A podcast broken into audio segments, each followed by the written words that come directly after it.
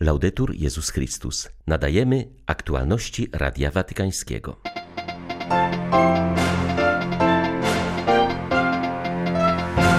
W ONZ odbyła się prezentacja papieskiej encykliki Fratelli Tutti. Jej zastosowanie w relacjach międzynarodowych może się przyczynić do kształtowania kultury braterstwa, przekonywał watykański sekretarz stanu.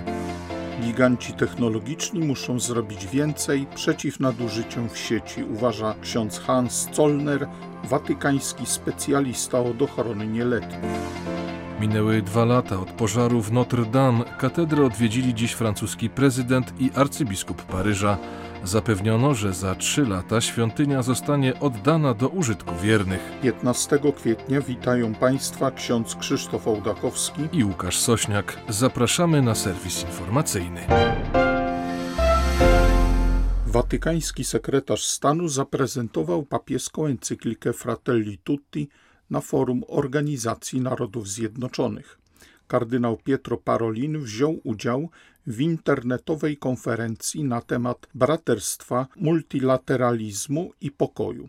Została ona zorganizowana przez misję Stolicy Apostolskiej przy ONZ we współpracy innymi z Zakonem Maltańskim i Uniwersytetem Laterańskim – oraz organizacjami humanitarnymi. Kardynał Parolin komentował papieską encyklikę w odniesieniu do najpilniejszych wyzwań, którym obecnie musi stawić czoło wspólnota międzynarodowa i cała rodzina ludzka.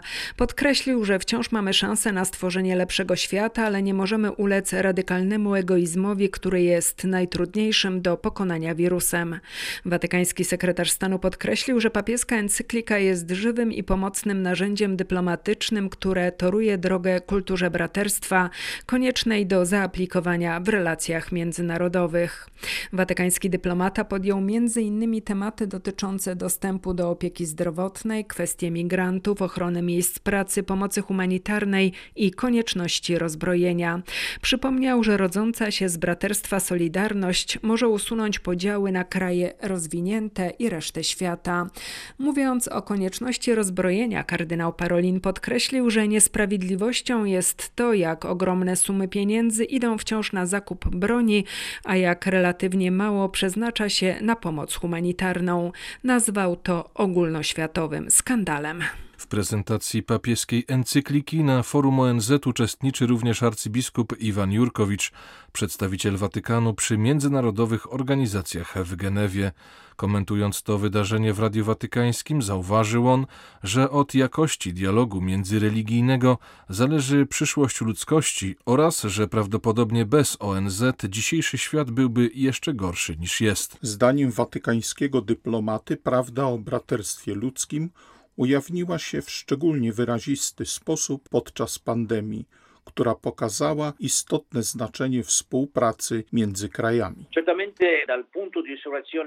Z punktu widzenia Genewy widzimy złożoność i różnorodność rodziny ludzkiej.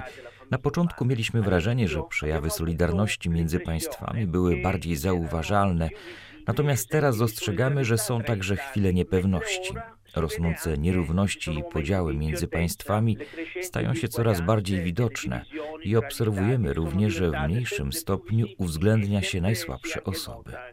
Jest to również bardzo wyraźne w wyścigu do gromadzenia dawek szczepionek na rynku, do tego stopnia, że niektóre państwa mają ich nawet za dużo, a w innych w ogóle brakuje tych zasobów. Jest to efekt działania wirusa radykalnego indywidualizmu, którego Ojciec Święty zaatakował w jednym z swoich przemówień. To on skłonił Stolicę Apostolską do zaprezentowania encykliki na forum ONZ w trakcie wydarzenia dotykającego tematu braterstwa, wielostronności i pokoju. Są to trzy słowa, które bardzo dobrze łączą się ze sobą w Genewie, ponieważ braterstwo jest inspiracją dla Organizacji Narodów Zjednoczonych, a także dla papieża. Wielostronność jest kwestią związaną z wieloma trudnościami i zawsze potrzebuje wsparcia, a Genewa jest także centrum negocjacji w sprawie rozbrojenia i pokoju. Giganci technologiczni muszą robić więcej, aby zapobiegać nadużyciom w sieci, uważa ksiądz Hans Zollner, watykański specjalista od ochrony nieletnich. Niemiecki jezuita zauważył, że rozwój nowych technologii, szczególnie z branży informacyjnej, spowodował powstanie bardziej kreatywnych i niebezpiecznych form nadużyć, szczególnie wobec dzieci. Zaznaczył, że w miarę jak świat staje się coraz bardziej cyfrowy, konieczne jest wprowadzanie coraz skuteczniejszych środków bezpieczeństwa dorównujących zagrożeniom. Do nowych form wykorzystywania należy m.in. grooming, czyli działanie podejmowane w internecie w celu zaprzyjaźnienia się z dzieckiem i sukcesywnego zmniejszania jego oporów, aby później je seksualnie wykorzystać. Często kolejnym krokiem jest tak zwana sekstorcja, czyli wymuszenie na dziecku czynności seksualnych poprzez grożenie mu ujawnieniem w sieci kompromitujących materiałów uzyskanych wcześniej. Jednym z największych zagrożeń czyhających na nieletnich w cyfrowym świecie jest sexting, czyli nawiązywanie relacji o podłożu seksualnym poprzez wiadomości tekstowe wysyłane za pomocą różnych platform cyfrowych. To wszystko umożliwia wykorzystywanie seksualne dzieci na odległość poprzez wymianę i dystrybucję obrazów i treści wideo o charakterze seksualnym, wyjaśnia ksiądz Solner. Jego zdaniem bliska współpraca współpraca między ekspertami do spraw ochrony dzieci i liderami branży technologicznej jest dzisiaj niezbędna, aby zapobiegać nadużyciom. To obowiązek wielkich firm, aby edukować dzieci i rodziców, jak nie dopuszczać do wykorzystywania seksualnego na odległość, na które najmłodsi są obecnie narażeni bardziej niż kiedykolwiek wcześniej, powiedział niemiecki jezuita. Mija druga rocznica tragicznego pożaru w paryskiej katedrze. Wizytę w zniszczonej świątyni złożył prezydent Emmanuel Macron, któremu towarzyszył paryski arcybiskup Michel Opetit.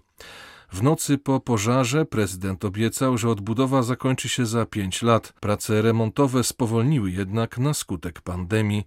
Dziś już wiadomo, że restauracja świątyni będzie trwała dłużej. Tym niemniej za trzy lata, 16 kwietnia 2024 roku, katedra zostanie oddana do użytku religijnego, potwierdził generał Jean-Louis Gerjolin, który jest specjalnym przedstawicielem prezydenta do odbudowy Notre Dame. Aktualnie trwają jeszcze prace nad stabilizacją budynku. Szacuje się, że ten etap zostanie zakończony już latem i wtedy będzie można przystąpić do naprawy zniszczeń. W ubiegłym miesiącu wyselekcjonowano dęby, które posłużą do odbudowy konstrukcji dachu i iglicy. Potrzeba na to tysiąca drzew. Po ścięciu trzeba będzie odczekać od 12 do 18 miesięcy, aż ich wilgotność spadnie poniżej 30%.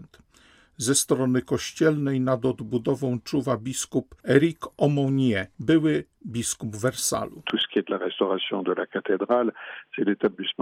Za samą odbudowę katedry jest odpowiedzialne państwo, jego instytucje, które informują nas jednak regularnie o tym, co się dzieje.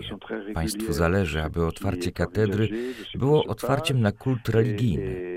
Również diecezja chce, aby katedra stała się miejscem modlitwy dla wiernych, by tak ją postrzegali wszyscy zwiedzający.